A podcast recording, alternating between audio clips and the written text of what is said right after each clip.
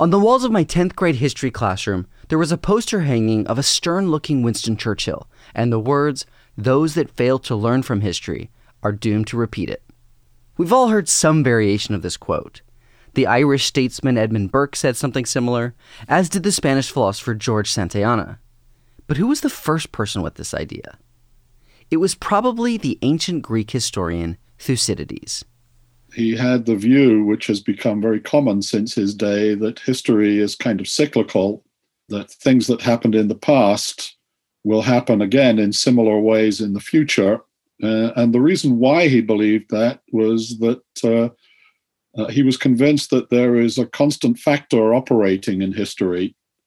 The world is full of changes and circumstances change and you know civilizations rise and fall and so on but there's always one constant factor and that is human nature i'm richard billows i'm a professor of greek and roman history at columbia university in new york this constant factor human nature is a double-edged sword it makes it both possible to repeat history and to learn from it. Thucydides was really one of the first historians to see written history as more than just record keeping. He wanted to know why certain events unfolded as they did.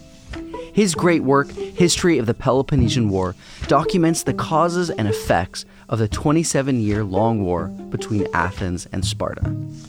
And that makes him a very remarkable uh, really almost unique historian in the ancient world. There are a, number of wonderful uh, ancient historical writers like Herodotus or Polybius, but there isn't another one who does the analysis of historical events in the way that Thucydides does. Welcome to Writ Large, a podcast about how books change the world. I'm Zachary Davis. In each episode, I talk with one of the world's leading scholars about one book that changed the course of history. For this episode, I sat down with Professor Richard Billows to discuss Thucydides' History of the Peloponnesian War. Despite how influential Thucydides has become, very little is known about his life. The little that we do know comes from his text, History of the Peloponnesian War. He was born sometime between 460 and 455 BC on the outskirts of Athens in a town called Salamis. When Thucydides was a young boy, his father took him into Athens to hear a lecture by the Greek historian Herodotus. This event left a big impression on young Thucydides. After the lecture, Thucydides announced that writing history was his life's calling. But it would be a few years before he answered this calling. Thucydides was came from a great Athenian political family um, and he was elected uh, one of the 10 generals who were the political and military leaders of the Athenian state um, in the early stages of the war, but he um, basically uh, failed uh, on an assignment in the northern Aegean uh, and was declared to have been negligent, uh, prosecuted for it, and sent into exile. This unfortunate turn of events actually became an advantage for Thucydides later in life. When he started to document the Peloponnesian War, he was able to do so impartially. Because he was rejected by Athens and sent into exile, and didn't have any ties to Sparta, he felt no real allegiance to either side. While in exile, he was able to talk freely with people on both sides of the war. This helped him piece together a more balanced account of the war and the events leading up to it. This was a radically new way of recording history. What was early history? How did cultures and peoples tell stories about the past before some of these more modern, you know, what we would call modern historians? We certainly have a lot of sort of historical writing from uh, the ancient Near East, from Sumerians and Babylonians and Egyptians, but they tend to be chronicles, that is to say, they're lists of events, usually highlighting the great leader, the pharaoh in Egypt, or uh, you know the great king in one of the Sumerian cities or in Babylon, uh, and they they don't try to understand uh, anything other than uh, the kings and their own point of view. There's no uh, analysis, there's no attempt to understand in a rational way what's going on or why it's going on. These accounts were really one sided. Egyptians only wrote about the great deeds of the Egyptians. The same was true for the Babylonians. They weren't attempting to write unbiased histories. The alternative in, that you see, for example, in the uh, the ancient Israelite writings that make up the so-called Hebrew Bible, are uh, that uh, explanation is always in terms of God. You know, the word of God came to so and so, Samuel or Ezekiel or someone, um, and they go out and tell whoever they're supposed to tell that God wants you to do this, that, or the other. And then these people either do it and do well or don't do it and suffer.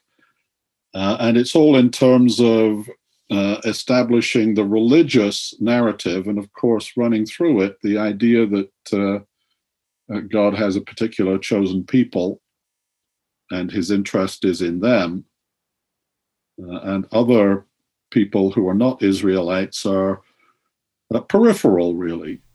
When other peoples appear, they are typically only shown interacting with the Israelites, or whoever God's chosen people are in a given text.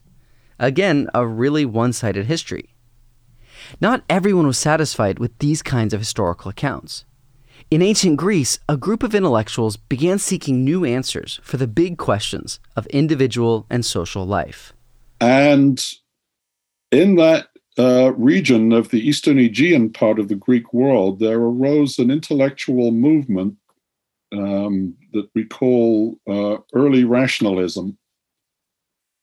Uh, and you get a series of thinkers uh, who are not it, they're not satisfied with the standard traditional uh, mostly religious explanations of how how the world works and how the world came into existence uh, and how human beings came into existence. And they start to query the traditional stories and to try to come up with rational explanations instead.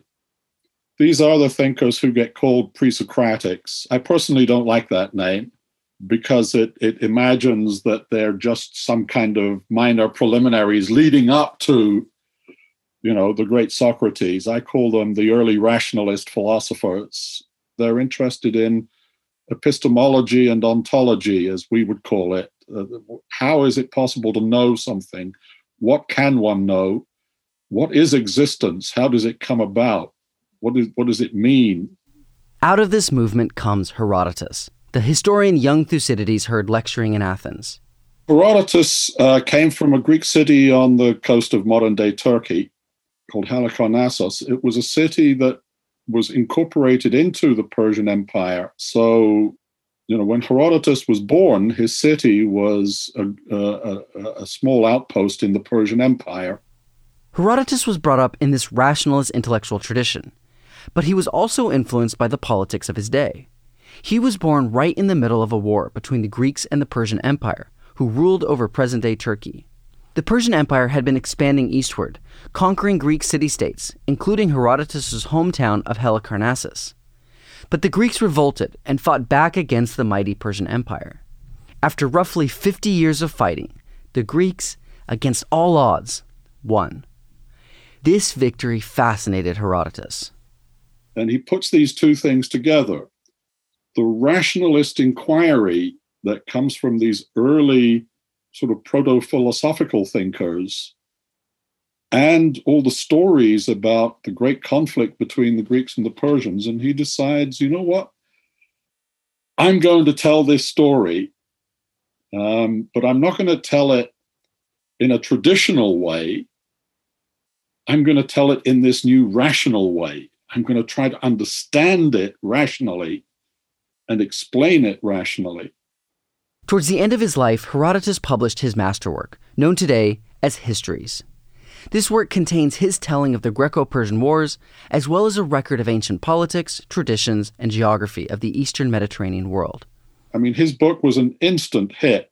He used to give live readings of it, and evidently people were immensely impressed, and he gathered enormous fame as a result. Right around the time Herodotus published Histories, a new war was breaking out the Greek Civil War. After the Greco Persian Wars that Herodotus documented, the Greek city states began forming two different alliances Athens and Sparta. And they represented opposite spectrums in Greek political and military culture. Uh, the Spartans were oligarchic. They, you know, it was a narrow elite dominating Spartan society. And they were the past masters of warfare on land because they trained their whole lives for it. The Athenians, on the other hand, were democratic. The very word democracy is invented in Athens to describe this new collective political system they've created.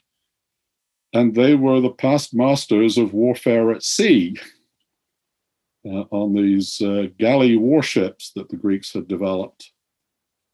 Um, and so you have a, a, a, an alliance system on the Greek mainland dominated by Sparta and an alliance system of the Greek islands and coastal cities dominated by the Athenians.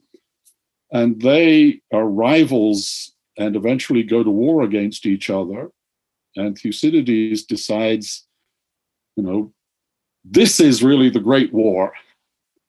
Um, this is an even bigger, more impressive war than the war that the Greeks fought against the Persians.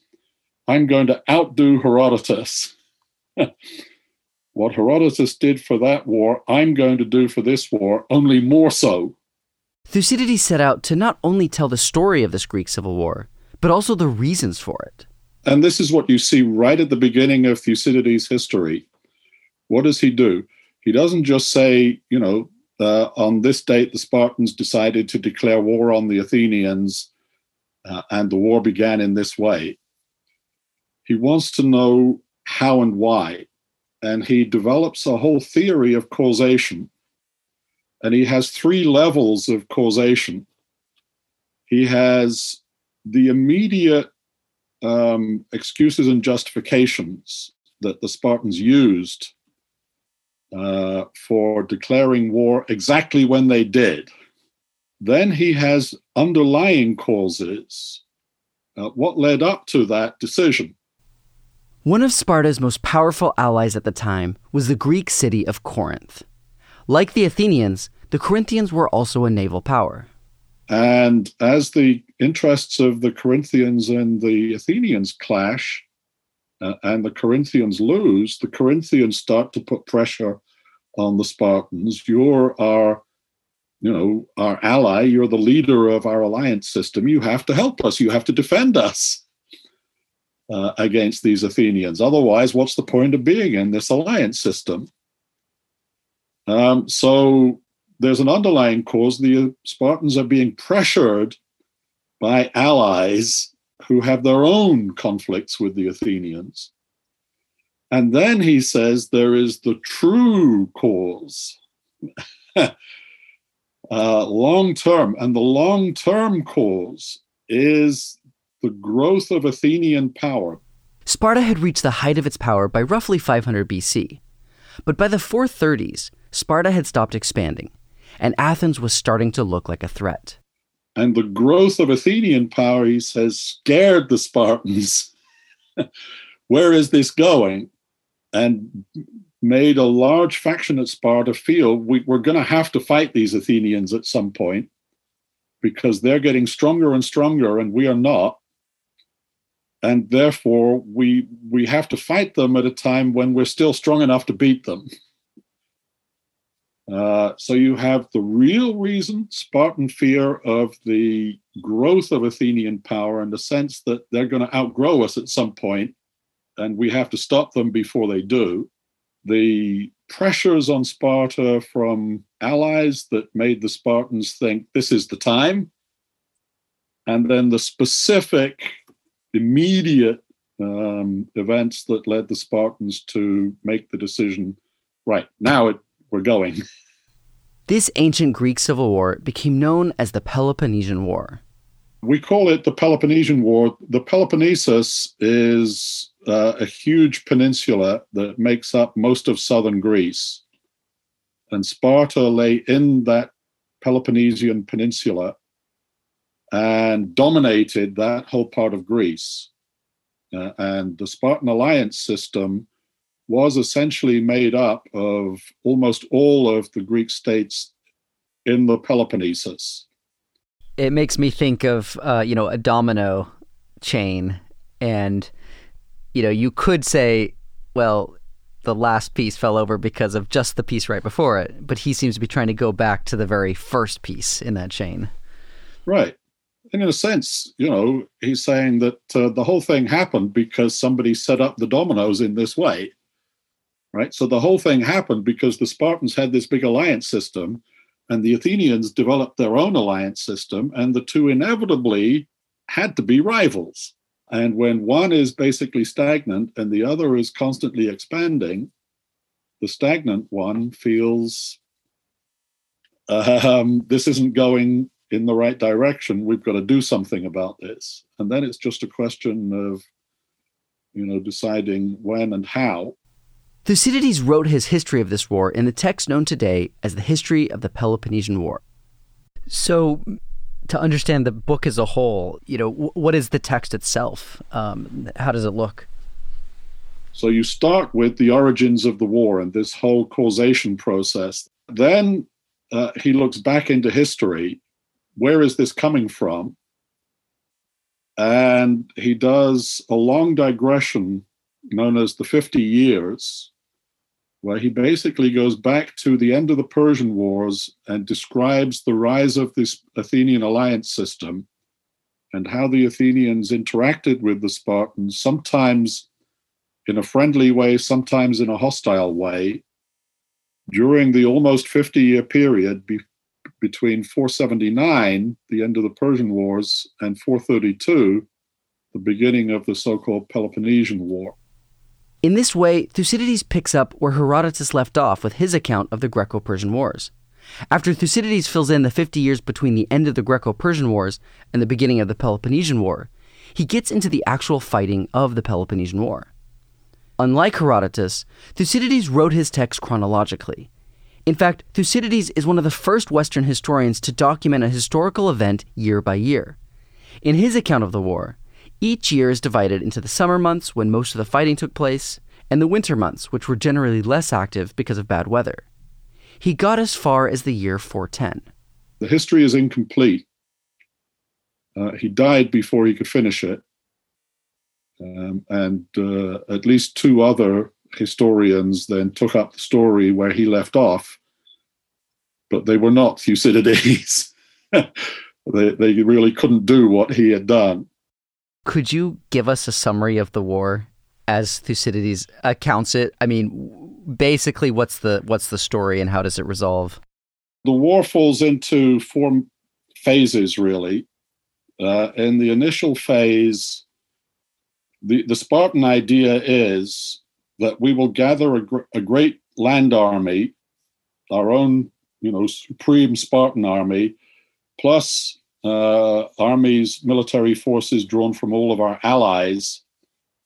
And with this great army, we will march out of the uh, Peloponnesus, this great uh, peninsula, through the narrow isthmus that connects the Peloponnesus to central Greece, and will march into the territory of the Athenians and challenge them to come out and fight us. The Spartans, being a landlocked nation, were masters of fighting on land. Their plan was to go to Athens, kill their livestock and crops, and generally loot and pillage. They thought if they did this, then the Athenians would be forced to come out and fight the Spartans on land. Uh, and the Spartan view was uh, if they come out and fight us in a great land battle, we'll win. Because the Spartans had won land battles for 200 years. No one could figure out how to beat them. But word of the Spartan plan got out. The Athenians knew they would lose a land battle against Sparta. So they decided they wouldn't take the bait. Athens was a naval power, so even if Sparta ruined their land, they could still import food by sea. They wouldn't starve, and they wouldn't have to fight on land. And the Athenians began devising a plan of their own.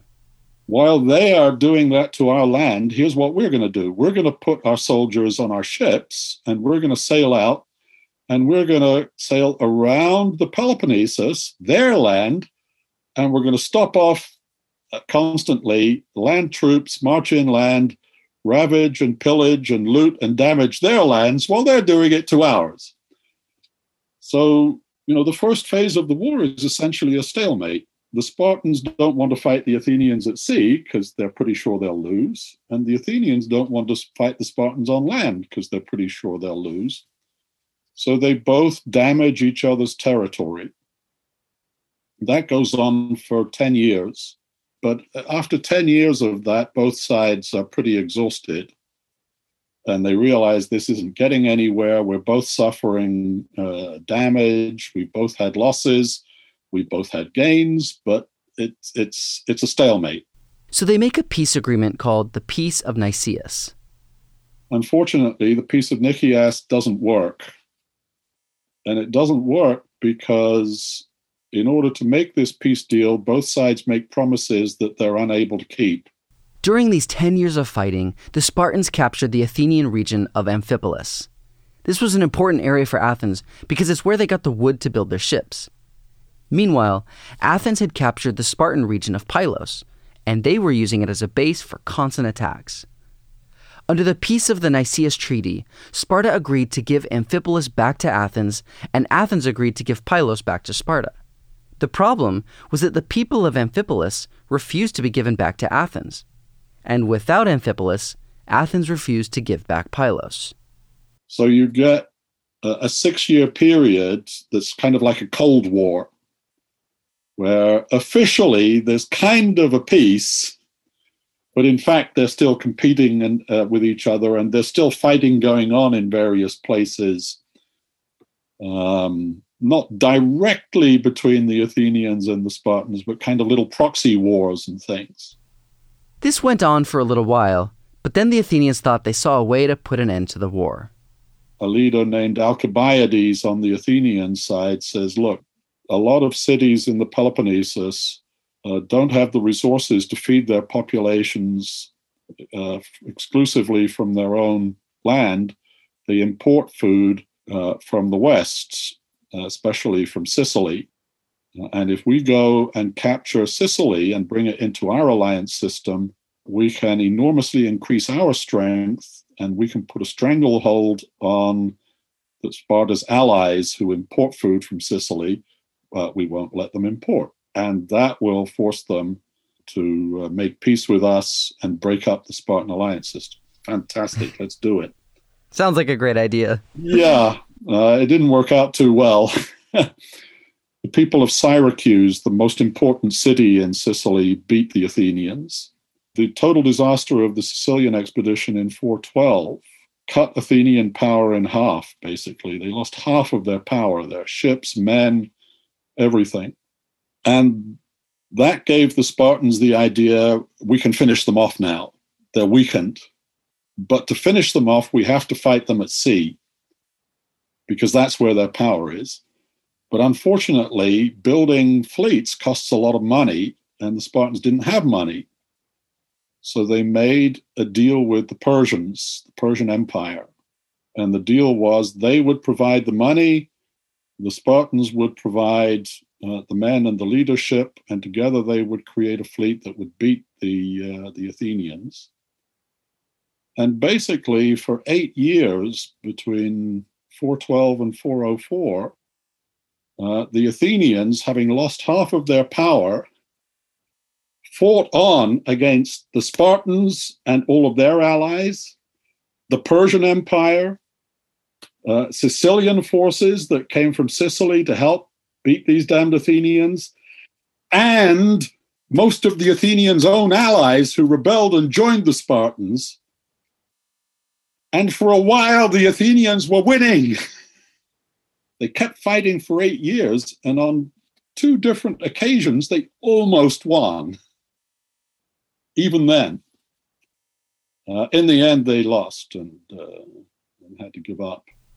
After the war, Sparta took over Athens and set up an oligarchy now known as the Thirty Tyrants. They sent many Athenians into exile in the nearby town of Thebes. The 30 tyrants ruled Athens for roughly eight months, until the Athenian general Thrasybulus overthrew the oligarchy and restored the Athenian democracy. And within 10 years, they were once again one of the most powerful states in the Greek world Thucydides died around 400 BC. His history of the Peloponnesian War was published a few years after his death. I wonder if you could say a word about his enduring influence on the field of history and our, our modern understanding of, of what history is. One part of his uh, fundamental importance is his determination to try to be objective. Um, and the ideal is that uh, historians should be objective insofar as it's possible for anyone to be objective. So the majority of the war, he was on neither side. He was an Athenian, but he had been rejected by the Athenian democracy and was living in exile. As an exile, he was able to visit and talk to people on the other side. And of course, as an Athenian, he could still he still had contacts in Athens. He still knew people. He had relatives. He heard about what was happening there. Although he wasn't allowed back into Athens for many years, through his contacts, he was able to stay up to date on the Athenian side of the war. He did this while simultaneously talking to Sparta and their allies. So he was able to see both sides. And he wasn't exactly friendly to the Athenian democracy that had declared him negligent and exiled him neither was he exactly friendly to the opposing Spartan alliance system, who, of course, were fighting against his own people. Uh, and he made the effort to try to understand both sides and to present not an Athenocentric view, not a view hostile to the Athenians, but to try to get at what was really happening. And he says, I I never accepted one person's word on any event. I tried to interview multiple witnesses from all sides. Uh, I found that their versions, their memories uh, varied. I tried to sift them. I tried to understand to the best of my ability what really happened. And the modern historian wants to try to do something like what Thucydides tried to do. That standard of not presenting a biased, one sided account, but of trying to understand what both sides, or all sides, because there's often more than two sides in a conflict, what are their viewpoints? What are their arguments? What are their motivations? How did things come about to try to get at some kind of uh, reasonably neutral reasonably objective analysis uh, to to understand what was really going on here. That's very much from Thucydides. He's the pioneer of, of seeing history in that way. Thucydides understood the power of learning from the past. If human nature is the constant factor in history, then our past actions can provide valuable insight to guide our future actions. Thucydides is remembered today as the father of scientific history. His cause and effect analysis of history is still being practiced today. So he really is an extraordinarily relevant figure, even though he lived two and a half thousand years ago in a completely different society under completely different conditions. The way he interpreted uh, the underpinnings of what was happening in his day has resonated all the way through, and it still resonates today.